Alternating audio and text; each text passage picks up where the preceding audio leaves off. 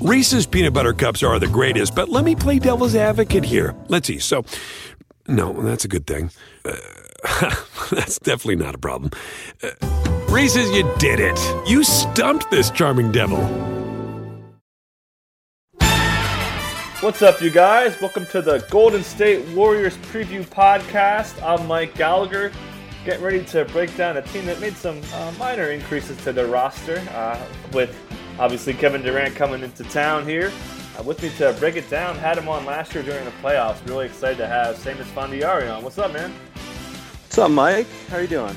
Pretty good, man. Getting ready for basketball season. Uh, recording this on a Tuesday. Man, I was busy yesterday with all the uh, NBA media news and a lot of stuff going on, man. All these guys putting on weight. A lot of talk about starting lineups. Uh, really, only the Pacers were forthcoming with their starting lineup. So a lot of guessing games. I mean, Mike Malone wasn't talking about his starting power forward. It's pretty cool, man. So uh, I love seeing all this news, man. Yeah, it's still surreal. I was uh, checking out Warriors Media Day, and I'm yeah. like, oh, we they do have Kevin Durant. I mean, it's it's uh, it's not gonna be real till they start playing a few games, I guess. But it's it, it's pretty exciting. I'm, I'm ready to ready for the season to start. And then a couple other additions you guys picked up. Uh, I I read pretty much every NBA Raider I can get my hands on. Uh, Anthony Slater and Chris Haynes, man, those guys can write. They're probably two of the best uh, beat guys out there. So yeah, you guys are gonna. yeah, you know, you know, it's funny. Like I try to uh, pick one to two beat guys per each team just to, to have a pulse on it. And that was, they were my number one reads for the Thunder and the Cavs. So the Warriors getting them, it's, it's, it's, it's surreal as someone who grew up in the Bay Area. And, you know, this team was a laughing stock for the better part of the last 25 years that like now it's the center of the NBA world in many ways. Yeah, it's so cool. Um, Chris Haynes, by the way, is a probably the best media basketball player uh, I've ever played against. I played against him in summer league. I mean, he took he took me to school. My squad still beat his, but uh, but we oh, it was awesome. Did he did he take you into the post? Oh, he's good. He's really good, man. He used to play at uh, Fresno State uh, on the squad. He's he's a heck of a player. And we had oh, a couple oh, wow. ringers, like legitimate Division One caliber player. Yeah, for sure. We had a couple uh, legit ringers, like a couple uh, a D League coach, and then Tony Jones, who writes for Salt Lake. His boy is like semi-pro. So we, wow, I, I, was probably the worst player on the squad, but uh, yeah, we, we ran it. But yeah, Chris is Chris is the man. He's really really nice guy too. Yeah, I might I might avoid trying to get in that run. might be a little out of my league. but, um. so, all right, so let's get down to this here. I mean, the Warriors are just so crazy. One of my favorite stats is Durant, Curry, and Klay Thompson with all those shots. They had a combined 64 true shooting percentage last year, which is just unbelievable. So first and foremost, how much are the Warriors going to miss Harry B? I, I don't know how it's you know he was the one who was holding the whole team together. I, I just don't know how they're going to handle it. No, um, obviously they're not going to miss him. Um, they may miss the ability to have the deep bench, but ultimately, um, yeah, you know the Bogut the Bogut thing's a bigger a bigger loss. Uh, it enough to think about. They haven't actually they haven't lost a playoff series with Bogut since 2013. So he was kind of an important piece to that team.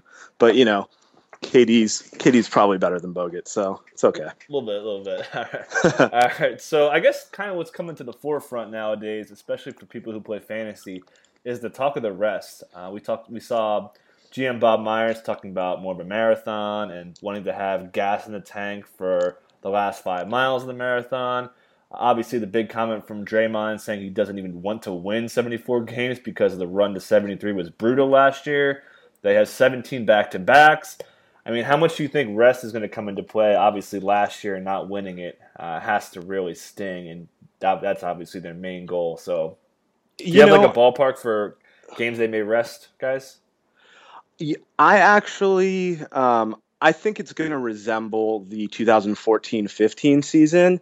Um, if you recall, all the key players in the Warriors played two to three minutes less a game last year, and it really started with Luke. You know, Luke uh, Luke was coaching for Kerr. He didn't feel comfortable going uh, as deep into the bench as Kerr would go, so he was really running the starters 35, 36 minutes for the first 50 or so games.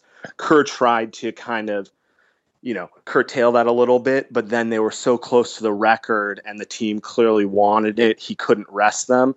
So I would I would assume the uh, you know, the core 4 won't rest that much during the season, but you might see uh, minutes down. Like Draymond was averaging, I think uh, Draymond, Draymond and Steph averaged a little under 32 minutes a game in the previous season, and last year it was closer to 35. So I think you might see that sort of thing with an occasional game rested and, and depending on you know if they clinch the one seed how early they do some rest down the stretch so i wouldn't I would, I would, I would, uh, I would guess he's a little more diligent, resting guys like Zaza, Iguodala, um, you know, guys over thirty who he knows he needs for the playoffs. Um, everyone else is in their twenties and pretty competitive. I can't see any of them playing under seventy games unless an injury comes up. Yeah, and then one thing that's worth mentioning too with Curry, you mentioned the minutes, just chasing that his minutes went up uh, as the year went on. January 32, February 34.6, March 34.6, and then April 35.6 uh, when they were trying to lock it down. So yeah, like you said, that trend is seems very unlikely. So you don't you don't so you think what like three four games, four or five games resting with a straight up DNP rest?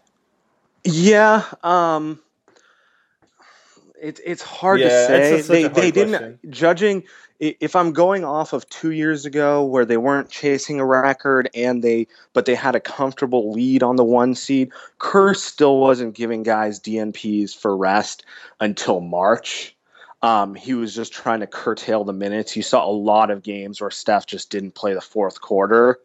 So um, I know he's bigger on the minutes and the load than necessarily straight DNPing guys. He's pretty self conscious about, you know, fans and paying for tickets. I'm not saying he won't. I just, I wouldn't anticipate it being a full on Spurs, you know, type thing because he's not over 35 or anything like that. Yeah. So unless, unless, uh, someone's banged up, I would expect to see them suiting up most nights. You know, maybe yeah, five five to seven DNPs over the course of the entire season, probably more in the second half. Yeah, it's pretty crazy because, like you mentioned, people usually rest on the road games, but I mean, everyone, every fan that I know, no matter where they live, New York, Chicago, L.A., Phoenix, wherever, the first thing they do when they look at the schedule is, all right, one of the Warriors coming to town. so I mean, they're just they're just a great show to see. So um, respect to Kerr for not pulling the pop. All right, so let's get into some specifics here. Uh, we'll talk some Klay Thompson first. A guy that is just so money with his touches, doesn't really touch the ball too much, was third in points per touch last year. So he's probably not going to touch the ball quite as much, um, but th- that's not saying too much for a guy who doesn't touch the ball all that much at all. But how do you see it? You, is there anything else he could do on offense besides really just light it up from three? Uh, he really saw an improvement uh, inside the arc last year. So do you think that kind of dissipates a little bit? Anything you think? How do you think he fits in this new offense with KD?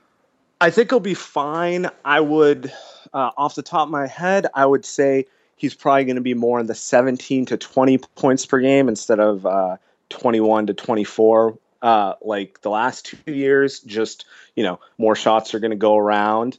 Um, like you said, he really doesn't touch the ball that much.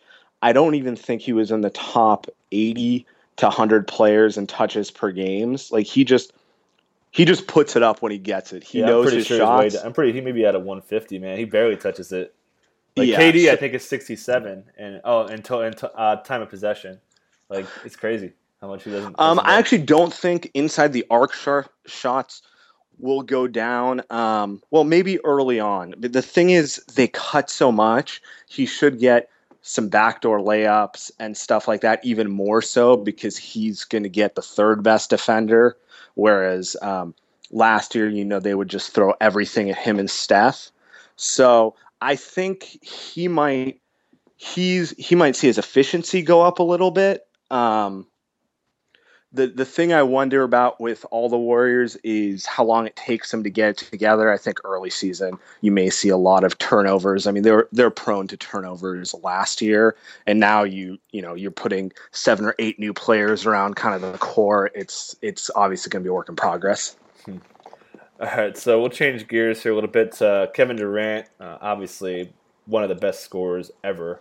But one thing I think that goes under the radar is he could pass. Uh, he had five assists per game, had 5.5 three seasons ago. Uh, a little bit down last year when he was hurt, but he doesn't touch the ball that much either. Another guy he, who was not in the top 50 in time of possession per game. I mean, this guy is just uh, well. That's what happens factory. when you play with Russell Westbrook. Yeah, that's very true. He was number two behind Damian Lillard. Uh, so yeah, I mean, he, and he actually Lillard played a lot more uh, minutes per game, one and a half or so. So how do you see him fitting in here? I mean, is he going to pretty much do what he did with with OKC, where he sits in the high post and lives off the isolation, works off Westbrook, gets some catch and shoots. We saw him in the Olympics really kind of come into his own as a wide open three point shooter, which I'm sure made uh, the Golden State fans salivate. How how pretty his jumper, man! When he's open, man, his jumper is just it's just like perfect. He can uh, shoot. I yeah. mean, he should get easier shots. Like I would be surprised if he doesn't have a 50 40 90 year. Well, maybe not 90. He never, you know, he he's free throws. He's he's had it before. Yeah. Both him and um both him and Steph are like what two of three players to do that on over 25 points per game. So, um, he's very capable. Uh, I don't know how much Kerr's going to ex- experiment early, but I would imagine the rotations going to work out, that KD kind of plays in the flow with the starting lineup. Um, there's just too much talent there for anyone to get, you know, uh, ex- excessive isolation or go to guy. It'll be kind of more feed the hot hand once they figure out how to play with each other. And then I'm thinking he's probably going to be the uh, number one backup power forward. So you'll run him out with the second unit, you know, next to Iguodala. Uh, and that'll really be his time to kind of shine and fill up the stat sheet. One thing that was underrated in uh, his stats is how much more efficient he is at power forward. Everyone tends to be better when you space the floor out and go a little smaller. Uh, his true shooting percentage last year at power forward was 68%. So, um, and the Warriors don't have a backup power forward and generally like to go four out as much as possible. And plus, Iguodala is too good to only be playing 15 to 18 minutes a game anyway. I think you're going to see uh, KD's numbers. Uh, he he'll probably have a slight hit on volume. I it's hard to see him averaging over uh, five assists a game, just considering how many guys there are. Like I would say, four and a half to five would be where I'm pegging. He'd go there, and maybe the points drop, but the efficiency should should be as high as it's ever been. Yeah, so you see him probably. I mean, he won't have the high usage rate, so you're probably looking at what like 24, 25 points a game, something along those lines. Not quite 20. I think he's going to go. I think he's going to go over 25. Yeah. I'm pretty confident he's going to be the leading scorer on the team. Same. Uh, Steph. Steph uh, wants to be a point guard. He always like if you want to see him get annoyed in a post game press conference, watch someone, you know, question if he's actually a point guard. That's like his number one pet peeve. Um, and obviously, he's a very gifted scorer, and there's, you know, you want him to shoot the ball. Uh, but I think he's going to enjoy playing with KD and seeing his assists go up and maybe going down to, you know, 22 to 23 points per game. So that's kind of that's kind of how I see that whole thing working out. And then obviously, you know, he'll have his games where he just gets hot and they feed him. Yeah, and Cur- uh, Curry also was not in the top twenty for time of possession either. So he's a, a guy who doesn't touch the ball much either. So you think that number may come up a little bit, and then, or do you think that KD getting the ball will kind of keep him right in that same twenty-five in, in time of possession, or? Yeah, I would say that. Um, I think of all the core players, they're going to be most diligent with his minutes. He got really beat up. Uh, some of the quotes regarding his knee um, make it sound like it's not a 100% recovered. Um, and just his history and his his general frame, you know, he's a small guy.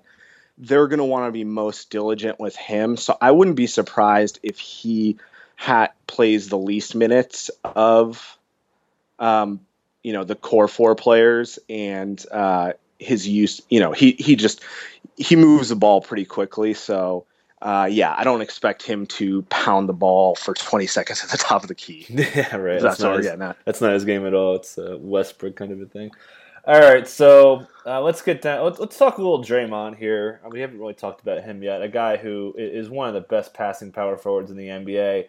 But again, KD underrated. Like you said, Curry wants to pass the ball a little bit. So how does he fit into this? Um, just another guy who's a triple double threat. We obviously saw when Curry went down how much he can stuff a stat sheet. So what do you see uh, for his From a- expectations? From a statistical point of view, I think he's going to have the hardest time. Um, if you look at his his two years starting, his touches went up. He was in that like KD, Gordon Hayward, you know, like Blake Griffin, 60 ish touches a game in 2014 15. And then last year, he was basically touching the ball as much as LeBron and like those high usage players. Um, and he's really a feel player. You know, his shooting percentages were really good last year, but I wouldn't call him a shooter. Just because he shot 39% from three doesn't mean he's a better three point shooter than, I don't know, like Ryan Anderson, for example, who shot less than that. Uh, he's very much a rhythm player. And I just think by adding KD, who obviously you want to get the ball in his hands because he's one of the best playmakers in the league, uh, unlike Harrison Barnes, who is a spot up threat uh, Draymond's gonna have the ball in his hands less, uh, which is gonna mean more nights where the assists aren't as high and maybe the offense doesn't, you know, maybe he shoots a three for eight from the field, gets like you know eight nine points, but fills it in other ways. Um, I think he's gonna probably have the hardest time because everyone else uh, in the Warriors core is pretty good at functioning without the ball in their hands and doesn't need touches to find rhythm. You know, we talked about Clay. Steph is the same way. Steph can can find it in one shot, and then next thing you know, he goes. KD has never been kind of a guy to pound the ball uh, or have a lot of touches. He can function off ball and then just you know pick his spots. Um, I don't know that Draymond's that kind of guy. I think you're going to get the steals, the blocks, the rebound. I mean, he's going to fill up the stat sheet, but you may see his scoring and um, I just think the assists will go down by default. Uh, the ball's going to move more. It's going to be hard to see him getting as many triple doubles. Yeah, he was. I mean, he was so consistent with his assists last year. Just going through the monthly totals, starting with November 7.7, 7.2, 7.5, 7.8, 7.6, 6.9 in April when his playing time dipped slightly. On the on Right. the flip side, um, he may he also may find it easier because uh, a scheme that teams started using. Uh, I noticed it in the Bulls game uh, mid-season last year. They put Jimmy Butler on Draymond to you know to switch off the pick and rolls and everything.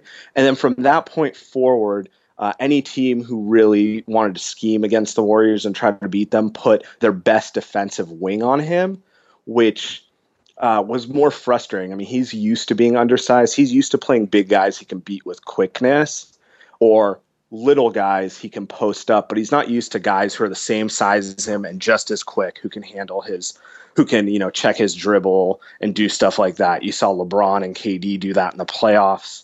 So you could say he might he might find it easier because he's not going to draw that LeBron assignment on defense or you know those type of guys aren't going to be guarding Draymond or if they are you know KD is going to have have a really good time. yeah.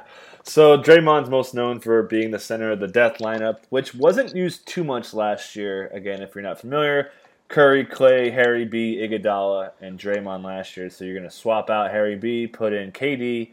Uh, again, they used that lineup last year, about 4.6 minutes per game, about half the season. Keep in mind, Harrison Barnes was out for a while with injuries, so he's call it 75% of the time. Um, so, what do you see with less depth behind their starting squad? Do you see that death lineup, uh, and also do you have a new nickname for it? Um, do you see that getting a little bit more run per game, or how do you think that works into Steve Kerr's rotation? I think we should call it the apocalypse. Nice. I like Megadeth lineup as a, a, a metal homage. yeah, I don't know. I like you, the apocalypse. I don't know how you guard it. Yeah, um, right.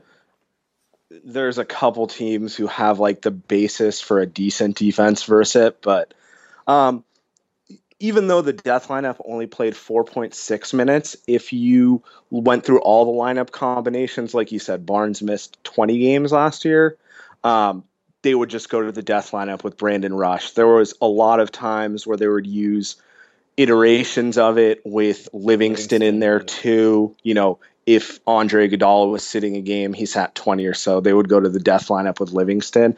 So reality was, uh, Draymond saw almost uh, almost 10 minutes a game at center last year. It, it might have been more like eight.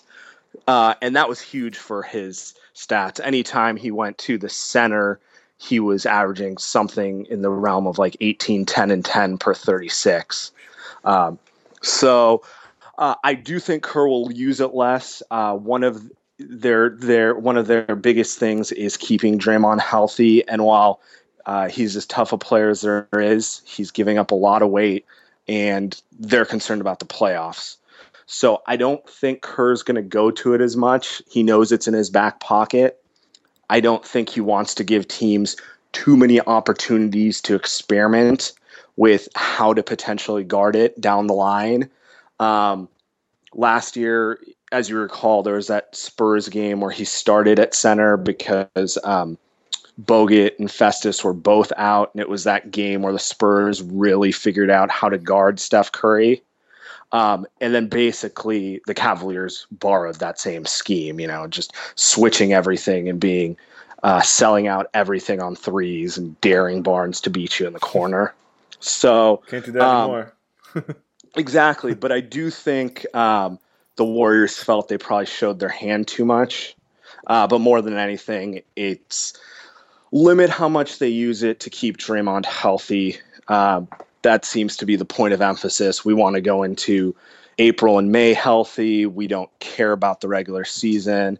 In some ways, it makes even though you're adding Durant into what should be just a you know amazing team to watch, it makes this regular season a little less exciting because you know you you can't replicate chasing a record and treating the regular season like the playoffs like they did last year. Definitely. One thing I'll add to that is they use that death lineup. Uh, forty-three percent of the time was in the fourth quarter. Right. So you would think that that number comes down uh, for blowouts. I mean, uh, it's it's easy to say that now, but uh, I think Golden State has a lot of blowouts in this situation. Okay, so besides that, and obviously the starting lineups, do you see any other wrinkles? Like maybe instead of going with Iguodala, seeing Livingston. Like we said, we want to kind of keep Iguodala's minutes in check. What other kind of do you think go to not necessarily go to, but consistent kind of lineup combos that we're going to see out there uh, besides the starters and the apocalypse slash megadeth lineup? Well, Zaza's going to start, um, and I would assume he plays at most the same minutes Bogut played. Um, there's not a lot of depth behind him, but they he has a history of wearing down over the course of the season. Bad Achilles. Uh, his Achilles is really bad. Yeah, so I'm. I, he's going to play. Um, Kerr has made a lot of references to David West. Um, I don't know how much he has left in the tank, but I would assume Kerr's going to use him at center for 15 or so minutes a game. Um, he's obviously lost more than one step, but he's still a smart player.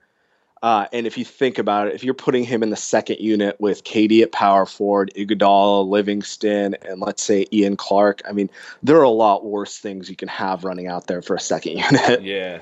So there's that. Some of the young guys will be interesting. I think McCaw will get into the fold um, probably midway through the year. Once you start seeing uh, Andre getting, you know, the back-to-back night off here and there there's just not a lot of wing depth. Um, you know, you can count on Livingston for 18 to 20 minutes, but they really don't like to extend his minutes uh, related to that horrific knee injury. They're just, I, I guess they're worried. They worry about like uh, his body holding up over the long haul. It's been something that's been mentioned a couple times. Um, I think Ian Clark will play a decent little role. I mean, he's uh, he fits their style. You know, he's uh, he can shoot and uh, he's not the worst. Def- he's not a great defender or anything, but he can guard point. Having Livingston at point guard makes it a lot easier to run a little six three combo guard next to him. Mm-hmm. So um, I I think he'll take the Barbosa role. Um, in terms of the young big men, that'll be the interesting thing. I'm I'm not too high on Damian Jones having a large impact this year. I really like him as a prospect. He's not going to be ready at the start of the season, and he was already he's a pretty raw prospect as it is. I mean, if he was that if he was if he was that good, he wouldn't have fallen to 30. You know, he's clearly a long-term project. So I'm kind of thinking by the time he comes back, we might not even see him play till mid-season, and he's really one they're hoping uh, can really be a rotation piece next year. Mm-hmm. Looney Looney might have a chance. He played a little bit last year, and I really do stress a little bit. I think it was 25 minutes between his injuries, uh, but he fits the Warriors' style to a T. Uh, 6'10, 7 plus wingspan, multi position power forward, can do a little bit of everything. I know when he was in college, UCLA ran him at the top of the zone. So he has the potential to be kind of one of those um, hybrid big men who can switch, uh, decent enough jump shot. Like um, he shot a lot of threes in college, so there's a there's a basis to think he can do that. Um, and he looks like he's gained a lot of weight uh, coming into, you know, he was drafted, I think he was like 6'10, 215 pounds. He claims he's 240 now. Um, so he was, you know, he was the mus- the muscle watch uh, MVP of the Warriors media today. but um, he does look bigger. He does look like he can handle it. Um, so if he stays healthy and he is healthy and going through everything right now, I think he has a chance to really break into the rotation because all their big men are older vets who are slow. So even if he can just give them energy uh, and do similar things to what McAdoo did, but at a higher level, I think Kerr will play him just because he needs to find someone to eat those minutes all year. A couple things I just wanted to add to that. Uh, Damian Jones, he revealed the other day he had a whole rupture of his pectoral. I mean, right. even even uh, Al Horford when he had his issue, his wasn't a straight rupture like that. So, like you said, it's going to be a long time before we see him. And then Kevin Kevon Looney, summer league two years ago, when he did play in summer league, it was like, oh, this kid can play. But you would see him coming up the court, just like grimacing, just like, dude, why is this guy even playing? And it kind of came back to bite him a little bit. But yeah, like you said, he is he's a very talented guy. So I'll, I'll um, ask you another question. So how would you um, say Looney or James Michael McAdoo, who got a start? in the playoffs. Oh, um, oh Lord! Do, do, you think that Looney could leapfrog him to kind of fall behind West, or even Pachulia to get minutes consistently? Um, so, well, he's not going to he's like not going to leapfrog Zaza. Um, right? No, I, I, didn't. I didn't mean. But you know, behind yeah. him, where he's in the rotation, is like the fourth big, I guess. Well, McAdoo will open camp ahead of him. the The coaching staff likes McAdoo. I don't get it. I've never seen anything he looks the he looks the part. He had like two. But, he had two good games like March his rookie season. Give him a break, man. That's true. I mean, they were both versus Denver, Denver who yep. had completely checked out on the season. Yep. And already fired a coach. so um, I don't know. I think he's way more talented. So it, will only be a matter of time before he could leapfrog him. Um, they're going to just looking at the big man rotation. Kerr's going to do a lot of the things that he did last year, where you're like, well, Kerr's played four centers in the first half, um, like where you know no one's really reliable outside of uh, Zaza, whose minutes you want to keep down just due to age and uh, durability.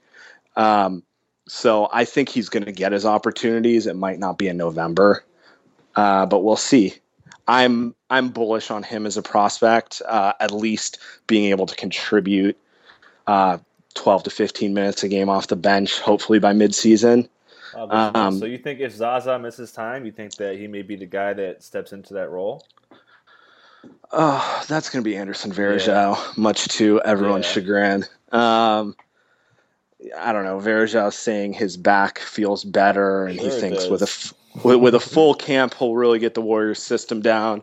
I'm a little more worried about that slow, uh, slow movement off of the Achilles at age 34.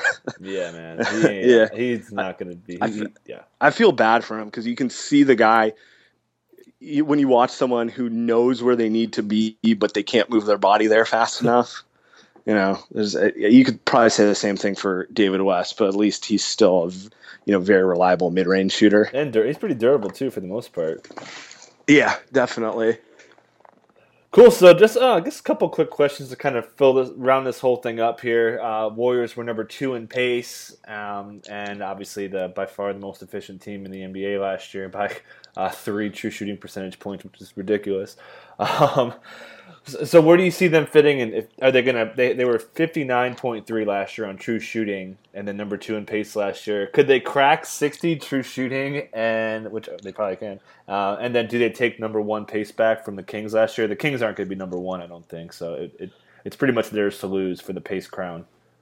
I don't know if they'll take the pace crown because you have the um, you have the Rockets with D'Antoni. Yep, so that's exactly. always a possibility, but they'll be in that top three.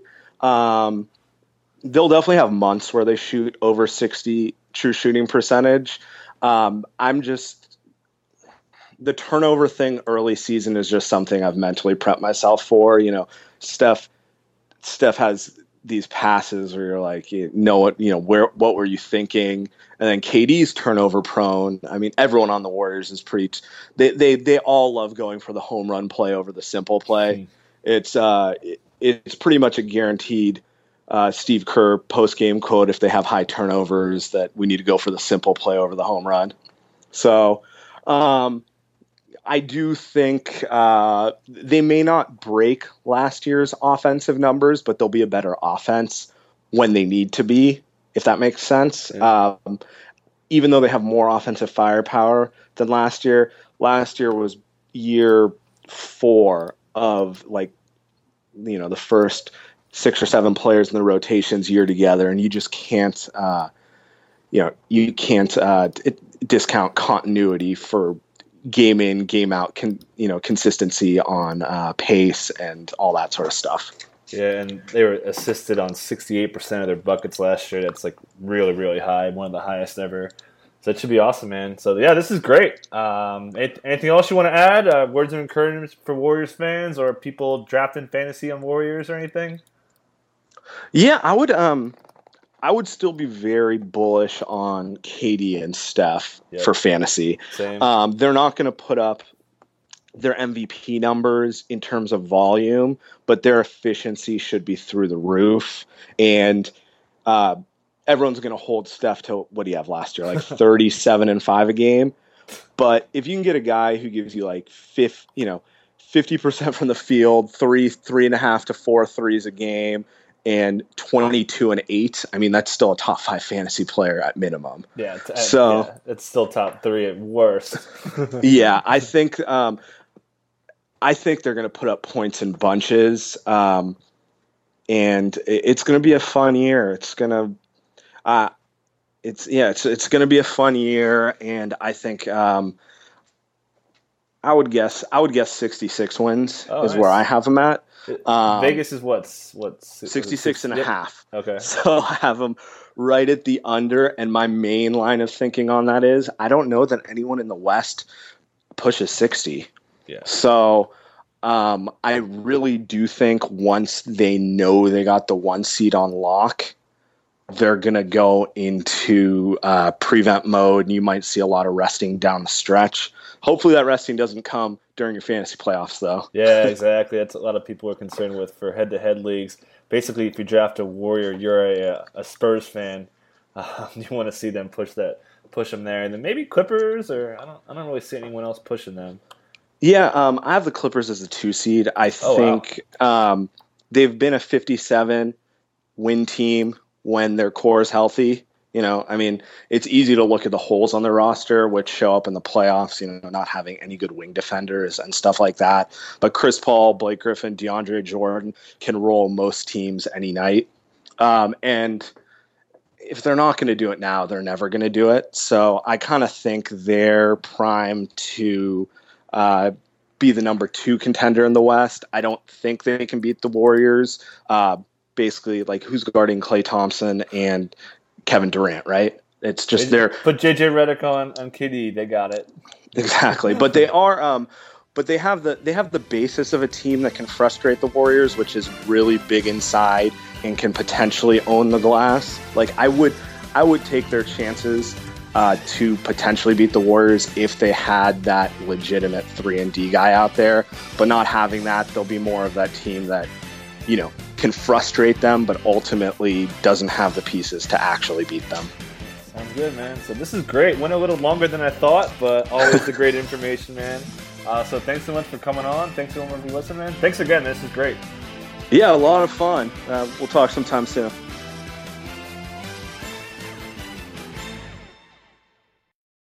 Reese's peanut butter cups are the greatest, but let me play devil's advocate here. Let's see. So, no, that's a good thing. Uh, that's definitely not a problem. Uh, Reese's, you did it. You stumped this charming devil.